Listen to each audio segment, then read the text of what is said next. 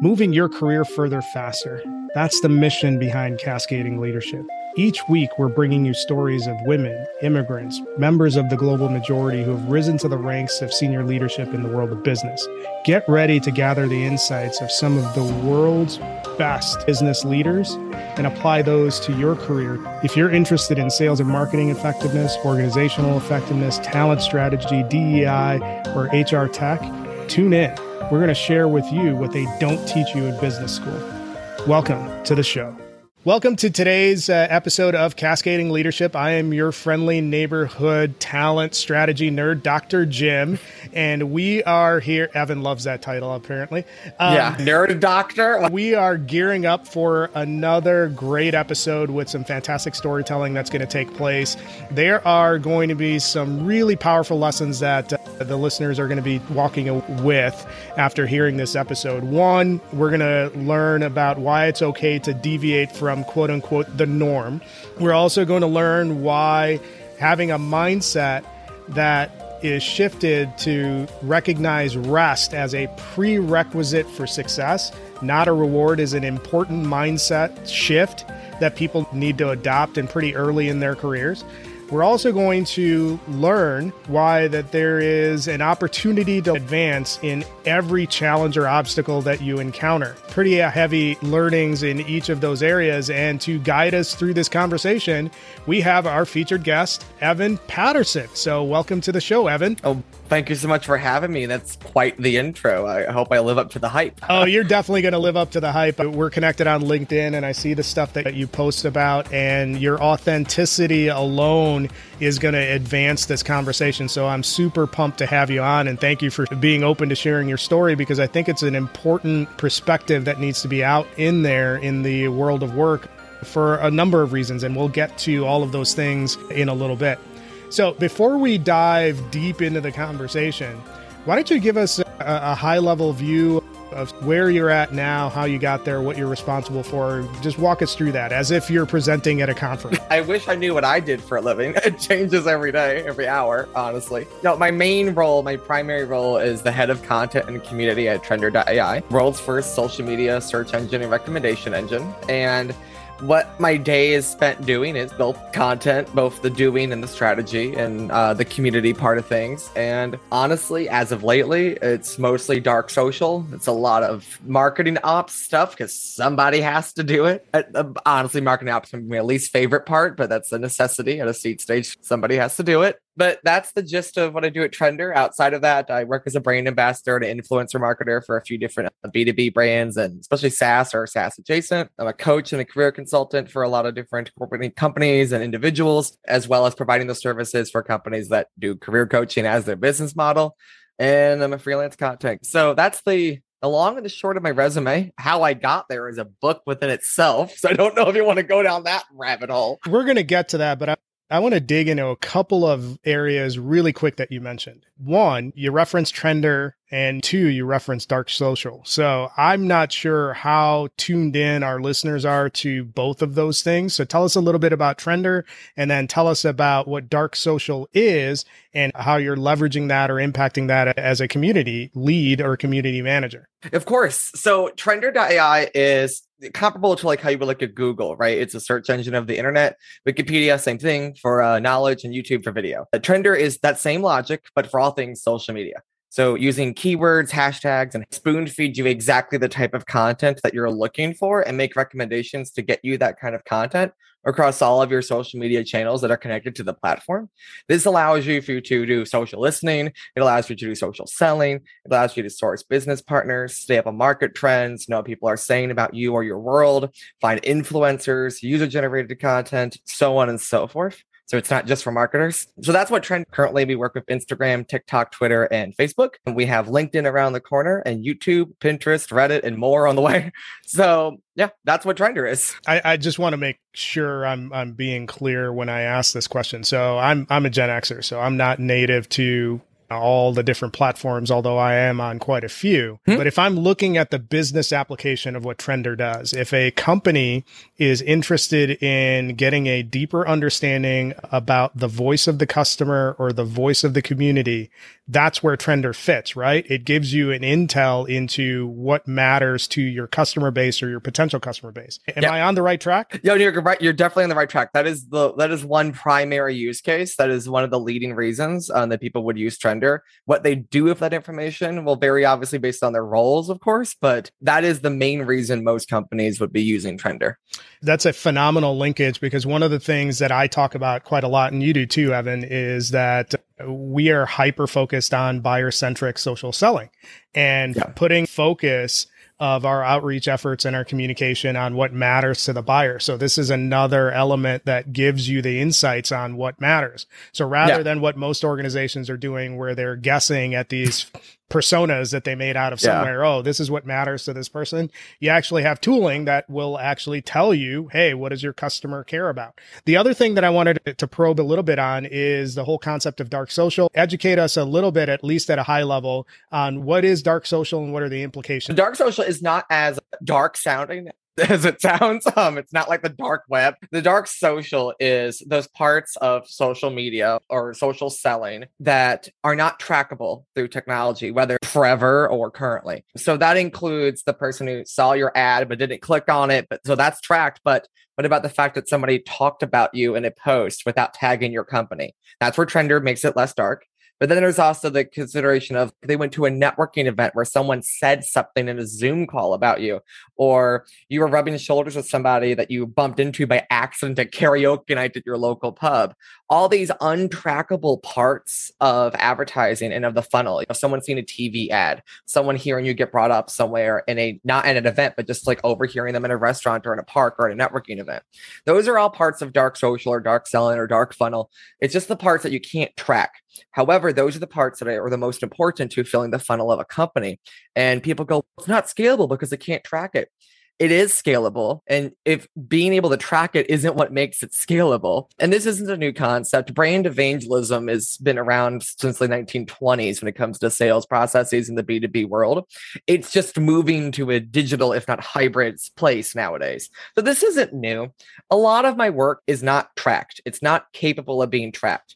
But my boss, Betsy, knows the minute Evan stops doing these things, the engagement rate and the followers and everything on social goes down.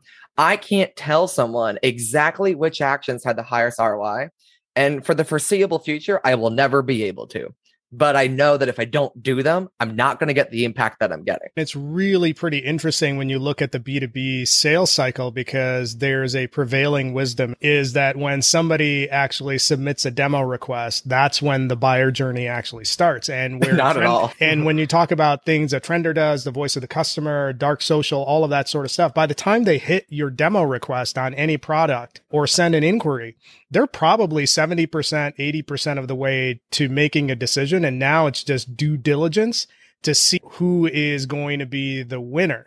Because yeah. the vast majority of what happens in the background without visibility and without attribution is that they're looking on socials, they're talking to their friends, they're talking to actual existing customers that use your product. They're getting on their Slack channel or on their Teams channel, hey, yep. have you ever worked with this tool or that tool? And none of that is attributed. There's that too. So there's all of that stuff going on. So it's a, it's really interesting on how that's going to develop. Thanks for, for educating us on that. There's some takeaways right there. And then we're not even in the meat of the conversation.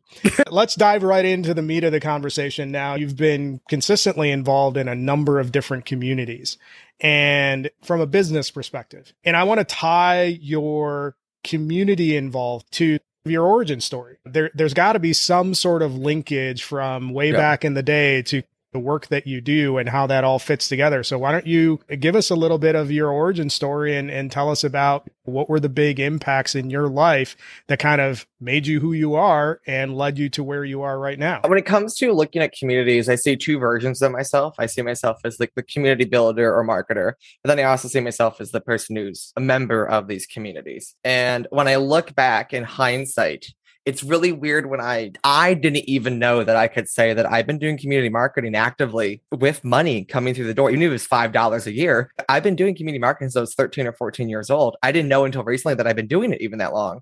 Because when I was younger, when I was like in my like seven, eight, nine years old, I didn't have a lot of friends in real life. Most of my friends were online. I grew up right when the internet really started to take off. I was born in 1994. So right around the turn of the, the millennium is when I was hopping on the internet and playing these like massively like huge MMORPGs. Basically, I was playing online games, and my my grandparents were really confused. What is your kid doing in the other room? Like he's talking to his friend. Like he's got an Australian accent. I'm like, yeah, his friend lives in Sydney, but never met him in person. But I remember playing these games, and they were made for kids, of course, at the time. But so I started creating groups and clubs within these games because I wanted to meet more people like me. So I remember being like 10 years old, hosting virtual viewing parties where we would all be on Skype watching our favorite Disney Channel original movie at the same time. I remember doing that at that age. And then when I got older, I started, I kept doing this with different games as my interests and passions evolved. And the companies that owned these games or published these games that I was doing events in or alongside of sourcing people out of their games community, they started paying me even at 13, 14 years old to put ads for the game back on the site. So when people go from their site to my site, they go back to the game site and back and forth to create this echo chamber. They were paying to advertise the game's updates and patches and expansion packs on my site made for their game. And I just did this for fun. And the, every single dollar at that age went to junk food, video games, or right back into the site, right? When you're 14. So I did it because it came from a place of passion and interest, but it also came from a place of loneliness growing up as a queer kid. And even before I knew I was gay, I still knew something was off about me, I would say back then.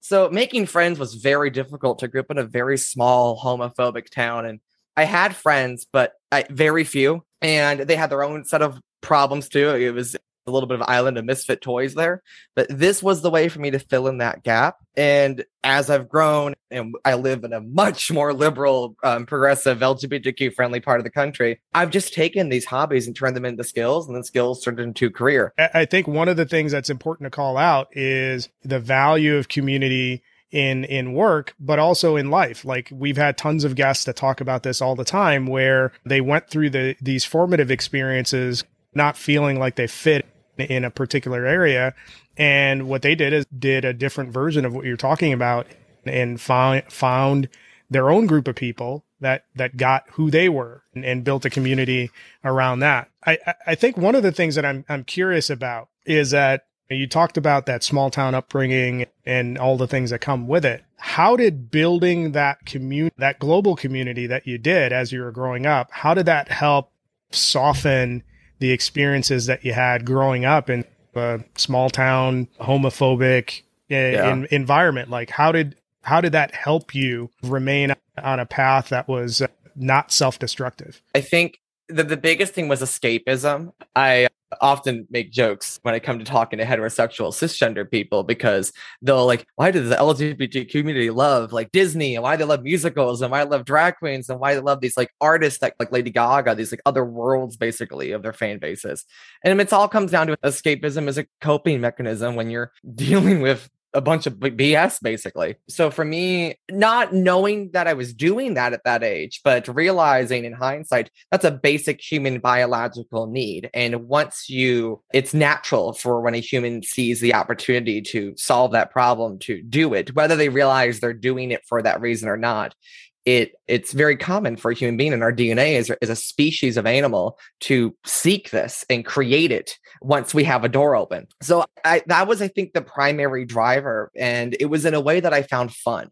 Now, granted, I said I built websites, and like that wasn't the primary driver. I'm not actually not really good at building websites. I actually don't find the process of building a website very entertaining. I found the process of running the community and the website was the tool to do that with uh, at the time. This is back when like forums were like the way. And we used to use TeamSpeak or Ventrilo, if anybody from the early 2000s remember those.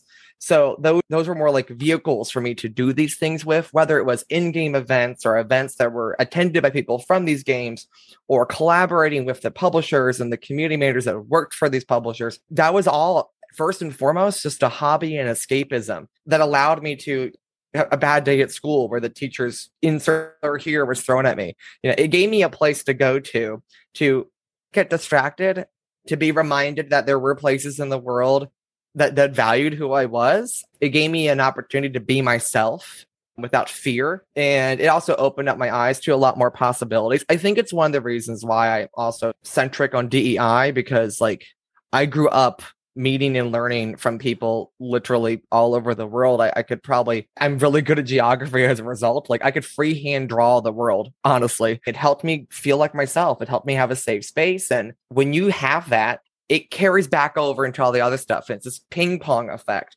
So obviously, by the time I got into my 20s, I had shoved a lot of life experience into 20 years without even trying, which is probably why I'm so cocky um, at my age right now.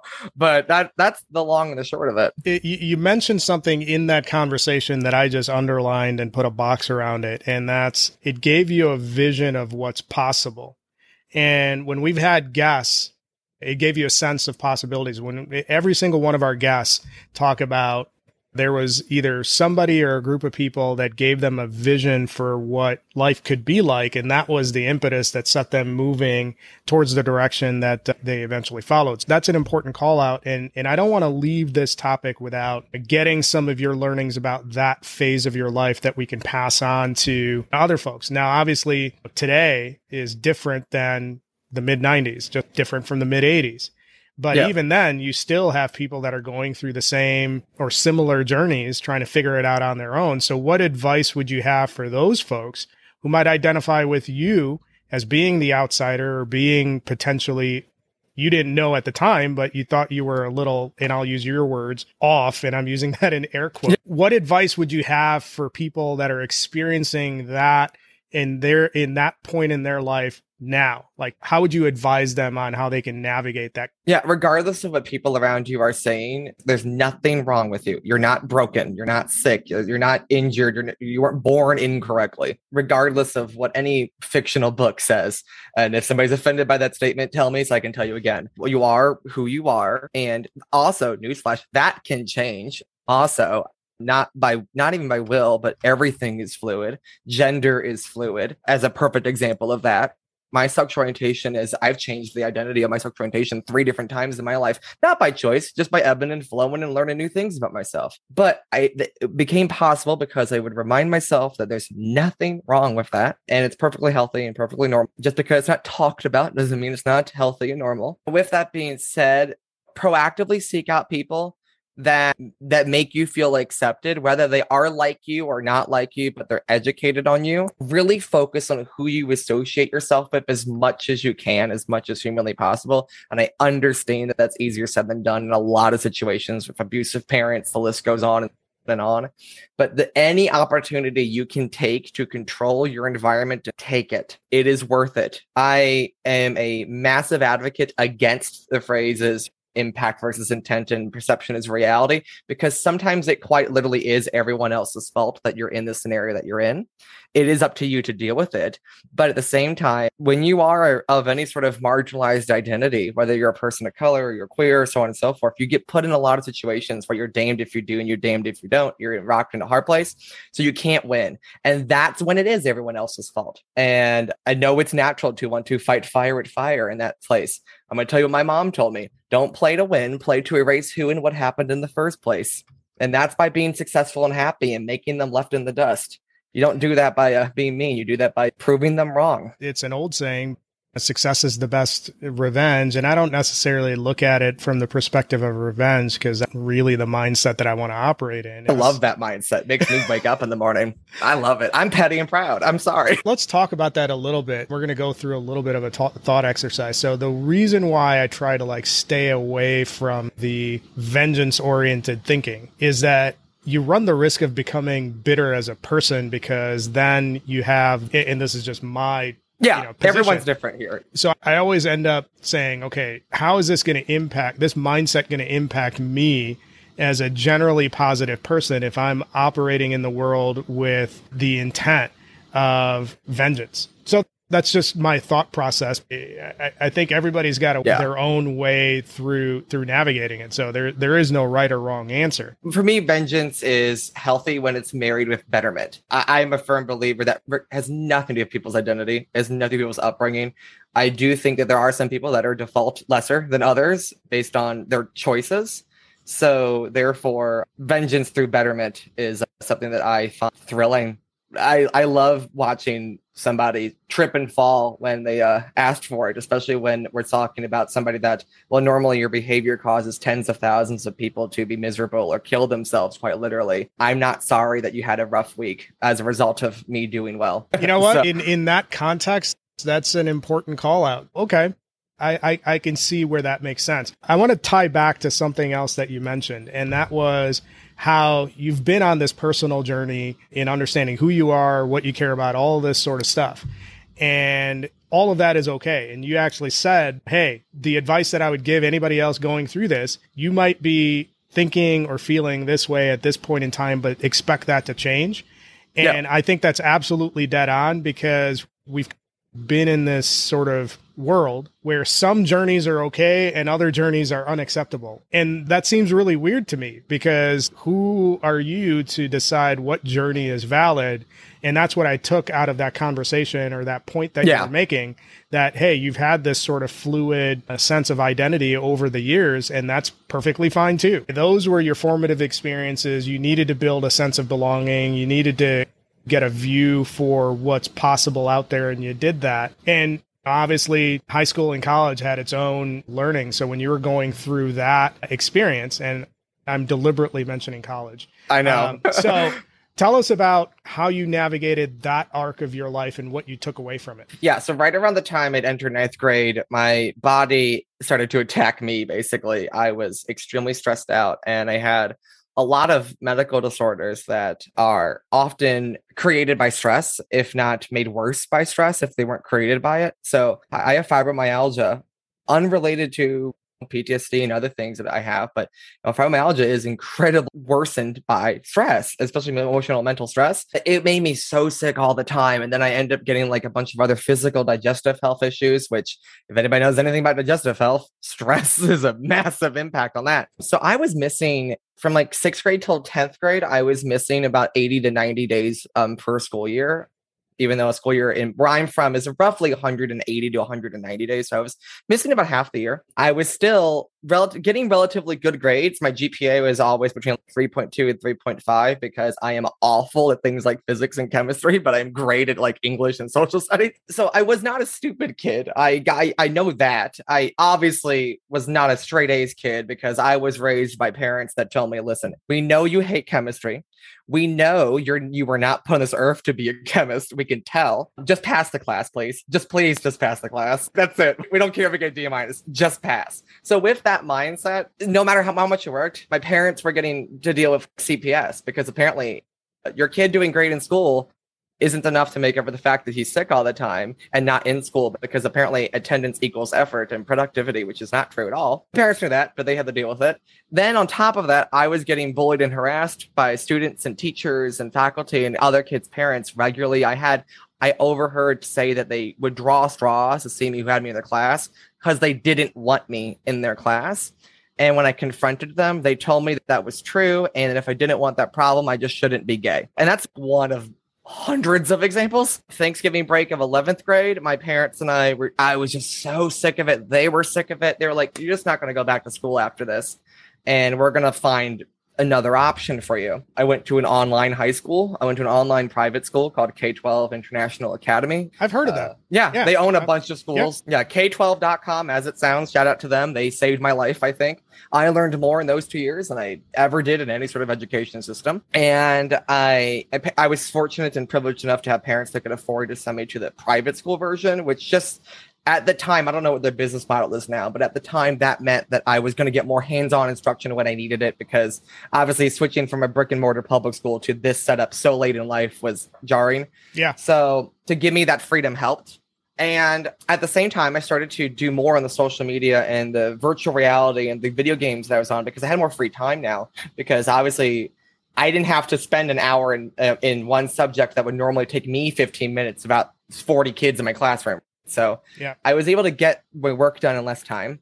And so that only spoon fed more of that escapism, more of that community finding. It's how I learned that I wanted to live in Chicago was because of video games that had Chicago in them. When I got out of high school and being raised by parents that were lean into what you're good at and figure out how to make a plan for yourself, plus all these other factors. I just go into college, read the syllabus of a marketing uh, class. And then I, being the uh, curious person that I am, would go online, look at the jobs that they said that this course will help you get prepared for, and notice that none of the words in the course's syllabus were mentioned in the job descriptions.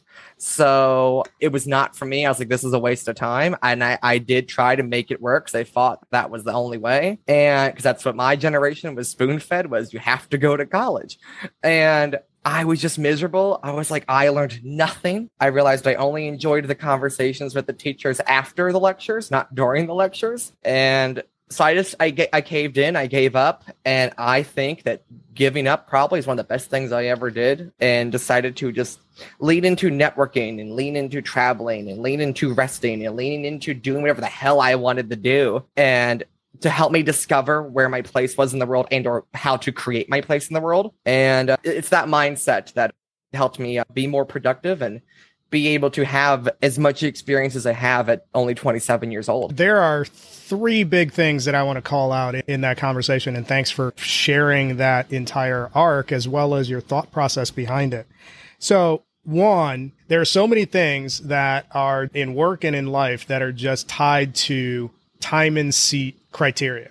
Like yeah. just because you occupy a space for a period of time that automatically gives you some sort of advantage and call that out pretty quickly from your high school experience as well as your college experience to the extent that you did that I think it's important for people to take away from the conversation is that it, it's not, you know, how much you occupy space that matters. It's what impact do you you cause while you're in that space. That's what matters. So that's an important call out the interesting point about your college observations, you went into marketing and you sat through whatever you sat through and you looked at your the syllabus and you tied it to what are employers actually looking for. And the interesting thing about that parallel is that when I think about the best marketers, and I'm a sales guy, so I'm not a marketer, I'm, I'm marketing adjacent. But yeah. when I look at the best marketers that are in my network, none of them really spent a ton of time having formal marketing training. They actually picked out whatever they picked out and just built it on their own. So if I look in my network on the folks that have the biggest communities, and you're one of them, and who are in the marketing space,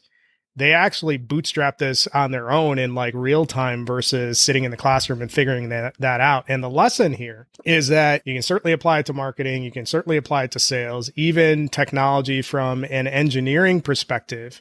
There is a shift now where certifications and, and experiential work actually has equal, if not more weight than a computer science degree. So I'm glad to see that trend yeah, happening. That's how well. we hire a trender. Yeah. We'd rather hire for passion and ingenuity. I talk about it from the perspective of sales where I'm hiring for attitude and aptitude versus a particular set of skills or the right schooling or whatever that might be. But yeah. I think out of those things that you just mentioned, and those are important, the thing that stood out in that answer that you gave me was your parents' advice I want you to be laser focused on what you're good at. Or, and yeah. I'm paraphrasing. Find what you're good at and do yeah. or figure out how you can leverage that to advance your agenda. And I think that's a critical lesson too when uh, when you're trying to navigate through life and figure out what do I want to do? Who do I want to be? And and that's hats off to your parents for instilling that in you because I think that's a that's a phenomenal lesson. I got really lucky. I got to watch two people that on paper shouldn't be good at what they do uh, be good at what they do. My dad has a degree in electrical engineering, and he has spent. He's he's he just he's about to retire. He's partially retired right now. He's about to go full retirement, and he is his career has been almost exclusively working on project management for building tanks and missiles and military vehicles. And the keywords are the project management. His job would be to go to these other countries that were allies of the United States. And they go, we want tanks that can fly and go underwater and do all these things. And be my dad's job to tell them that in the state of the world's techno- technological abilities, we can't do that. So my dad was like, it was more project management, sales, and software engineering, and hardware engineering, and architectural engineering, and mechanical engineering. He goes, Evan, I very rarely touched anything from my electrical engineering. And like all it did was teach me how to think in that world. And then my mother, college dropout, and we're talking art college dropout, grew up in a dirt poor family and she was one of the few women to work for the department of defense and tldr she kept the country blowing up from a desk. That was her job was to track suspicious activity of people way before there was like ai for this back in like the 80s so that was my mom's job. She traveled the world and she did all these different things with no education, being the only woman in a team of over 100 men. She was in her early to mid 20s. She was about my age. And every single person she worked with was like colonels and sergeants in their 40s and up, cisgender straight white men. I, and my, my father had a really rough childhood with how he was raised. My mother had some rough childhood too, as well as her first husband was extremely physically abusive and assaulted her before my father. So thankfully, she never had kids of him, and so there's no ties to him. But so I got to watch two people that were equally left-brained and right-brained. They were they were extremely analytical, extremely detail-oriented, but also hyper creative, very willing to get their feet dirty. I I pride myself on being able to look at things big picture and little picture the exact same time simultaneous. If you know anything about Meyer Briggs personality types, ENTP is who I am. It's I'm really good at connecting the dots between things that are seemingly unrelated to people. It's why I have a lot of bizarre, unusual analogies when I speak. My parents are very similar. They're just introverted versions of that. So I'm the loud one. Uh, so I'm really proud of my upbringing in that regard a lot. That's an interesting set, or actually a really solid set of, of role models that you have. And I think, I think the, the key takeaway from all of that is your and this has been a theme up until this part of the conversation is that you've either deliberately or by accident defined your own journey versus having other people tell you you can't do that and i think your parents did the same thing too yep. where they never let other people's opinions of what what could be possible impact their own vision for themselves and i think that that's a critical takeaway is really what it boils down yeah. to when in doubt be bold and audacious as you go stu hennick who we've had on on the show, he talks about, hey, be bold and audacious when it comes to executing whatever it is that you want to execute. And I think your lesson is great in that respect. So I want to fast forward into your experience in the world of work. And the intent here is you're out front with who you are and what you're about and what you care about. And I think when in doubt, be authentic. That's really what I coach my teams on is be who you are don't sell like me, sell. But when you look at your experience navigating through the world of work and specifically in the areas, how you would advise team leaders to manage at the individual level, but specifically manage somebody like you? What are the things that we need to be aware of? Laughing because I've had this conversation with yeah, team leaders. Everybody knows from a leadership perspective, your leadership effort should be tailored to each person at your yeah. on your team based on what they need. But obviously, like we don't come around Evan Patterson's every single day or all the time. So how do you how is a leader supposed to position themselves to effectively lead you or a person like you? And I know that we're not talking in terms of monoliths, but what are some things yeah. that I need to do I'm going to make you very uncomfortable very regularly. And if you don't have a problem with that, this is not going to work. And this is how I've answered this question, by the way, in job interviews. Like I've been asked, like, what makes a good manager for you and your and working with you. Shout out to uh, Joe Caprio and Danny Essner for being two of the first managers to ever ask me that in a job interview. But I, I, poke and prod is what some people would say that I do, but I'm just an insanely curious person. And and where I've noticed is people will get angry or defensive with me when they don't understand the value of my questions. I'm not stupid. I always have a reason for everything I'm saying. It may not be abundantly clear to you, but the reason why I haven't told you is more than likely A, I already know you don't need to know, or B, this question I'm asking is part of me articulating that value to you. So just just bear with me. I promise it will get there and make sense. I have been told on many times in my career that like I have a tendency to, you know, rip things into shreds and like look at everything separately, individually, and then put it back together better than it was before. I'm very scrappy. The problem is if you're somebody that loves a good formula and a blueprint and like running with a program that's been created, I'm a builder, not a maintainer. So you have to let me make things messier before you can let me make it better. And and I 11 times out of 10 it will work in everyone's favor. The only time it's ever not worked is when people got in the way. So just stay out of my way. Now, however, that doesn't mean I don't want to work as a team or collaborate. I love hearing from other people's perspective. I would not be as good at what I do at 27 years old if I did not keep an open mind and hear other people's perspectives on things. So keep the door open because I will come to you. I, especially if I respect you, I will come to you as uh, regularly asking for your advice and feedback and thoughts on things. Even if I disagree, I, I want to know as many perspectives as possible. That's the ENTP in me kicking in.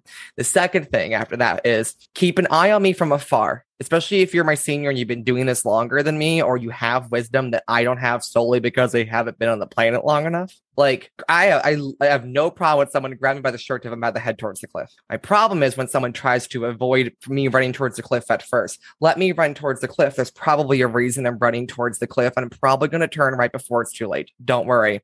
Like I've got this. But if you can tell I've passed the point of no return, feel free to jump in. I'll appreciate that. I, I am aware that once again, 27 means a lot of great things, but it also means a lot of bad things. I am still at the end of the day, your average 20 something year old who thinks all over the place all the time. So that I always tell managers, just be aware. Every day is going to be different with me every day is going to make you a little bit uncomfortable with me and you're going to get comfortable with being uncomfortable. And every single day you're going to not understand at least half of what i'm doing and then a week later you can go i completely see why now. I'm sitting there listening to you describe yourself and your advice and and 90% of it i'm like man he's describing how I am when I'm doing stuff. So I'm, I'm not sure if we'd get along great or if we'd drive each other crazy. I have so, a lot of friends that are exactly like me in my personal life outside of all this stuff. And they, those are the people that I bicker with the most, but those are also the people that I'm the closest with because yeah. I am a very no bullshit person.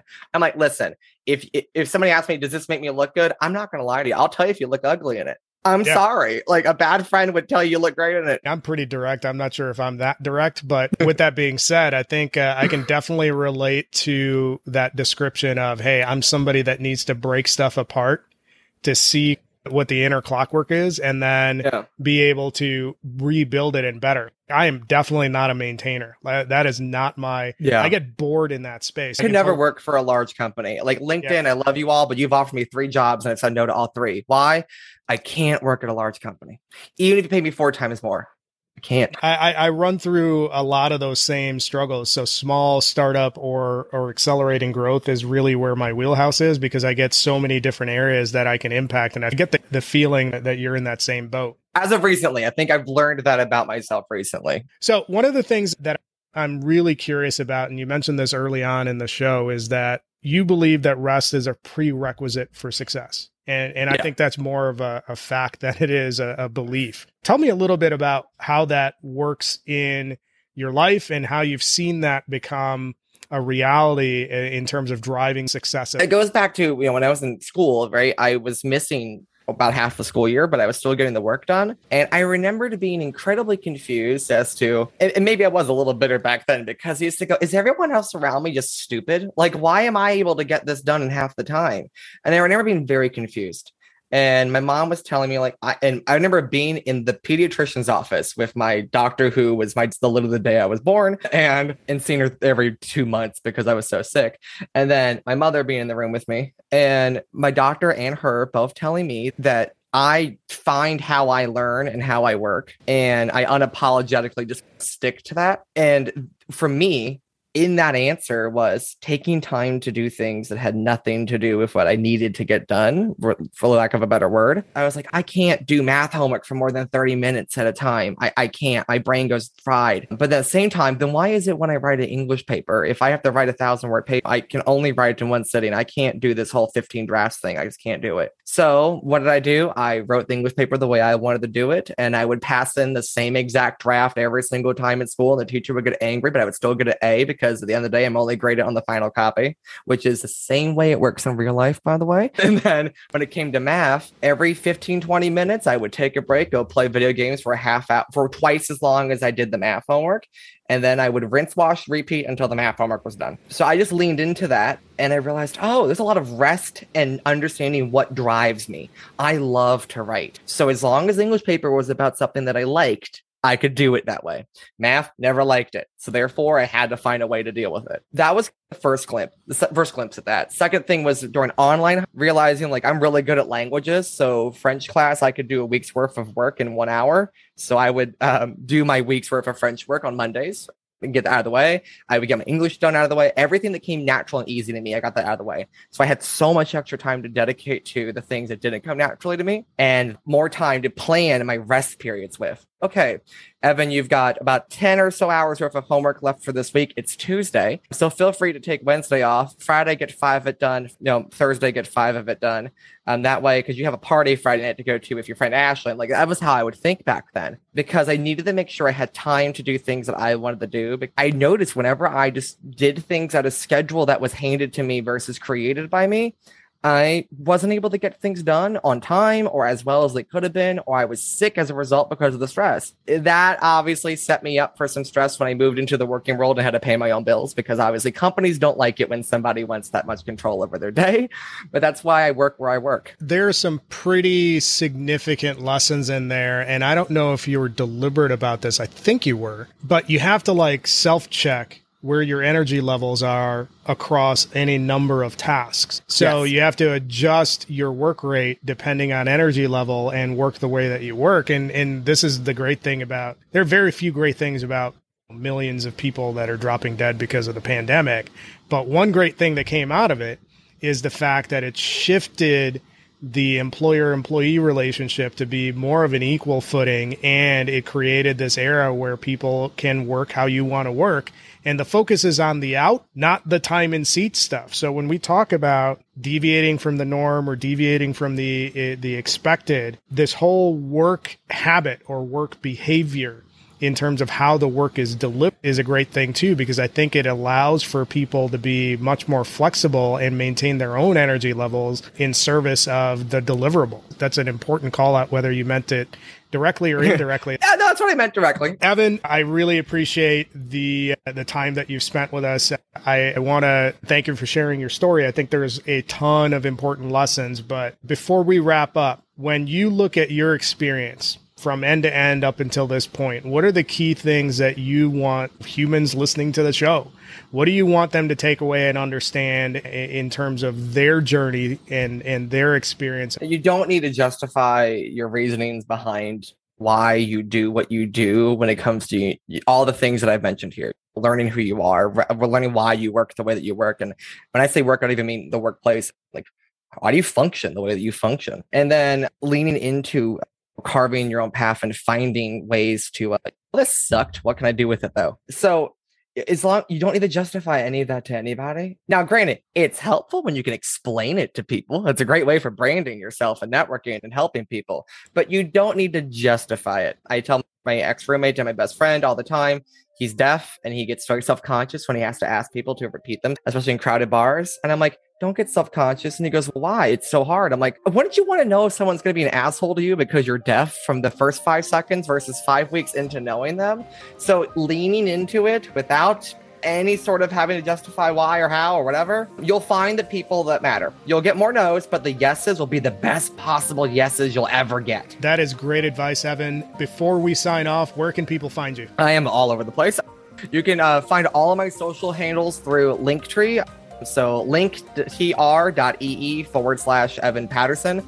I'm also Evan Patterson on LinkedIn. I'm Evan M as a Michael, so Evan M Patterson on Twitter. I'm Evan Patterson Insta, I N S T A on Instagram, and I'm Evangelist Patterson, the way it sounds and spells, on TikTok. And of course, make sure you follow Trender.ai. Thanks for sharing that. I am on a lot of those same channels, although my bandwidth to be on all of the ones that you're on is pretty limited. I'm an old guy. Leave me alone. I'm getting paid to be on these, have a little bit of incentive. Yeah. Fair. So, Evan, thank you so much for joining us. Um, for those of you listening to the, definitely connect with Evan in all the places that he's at. He's there. Obviously, you can find us on all your major podcast platforms. We are on TikTok, we are on YouTube, we are on LinkedIn. LinkedIn is our primary channel download, share, like, sub- subscribe, do all of the things that all of the kids are doing these days. We appreciate your support and thank you for joining us. Snap when people say yes, that. just so I could be a, a, a last second troll, smash that like button. Um, Yeah, make the comment below what your thoughts are and subscribe and then hit the notification bell every time a new video goes. I sound like Jeffree Star. That's not a good thing to be compared to if you're Yeah. Jeffree Star. so, thanks again for joining us on Cascading Leadership and great conversation. Thanks for coming on. Thank you for having me. Thank you for listening to this episode of Cascading Leadership. We hope you enjoyed the story as much as we did. Make sure you subscribe to our show on your favorite podcast player.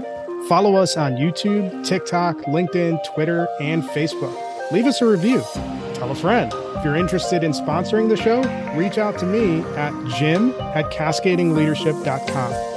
Tune in next time for another great episode that will help you move your career further faster.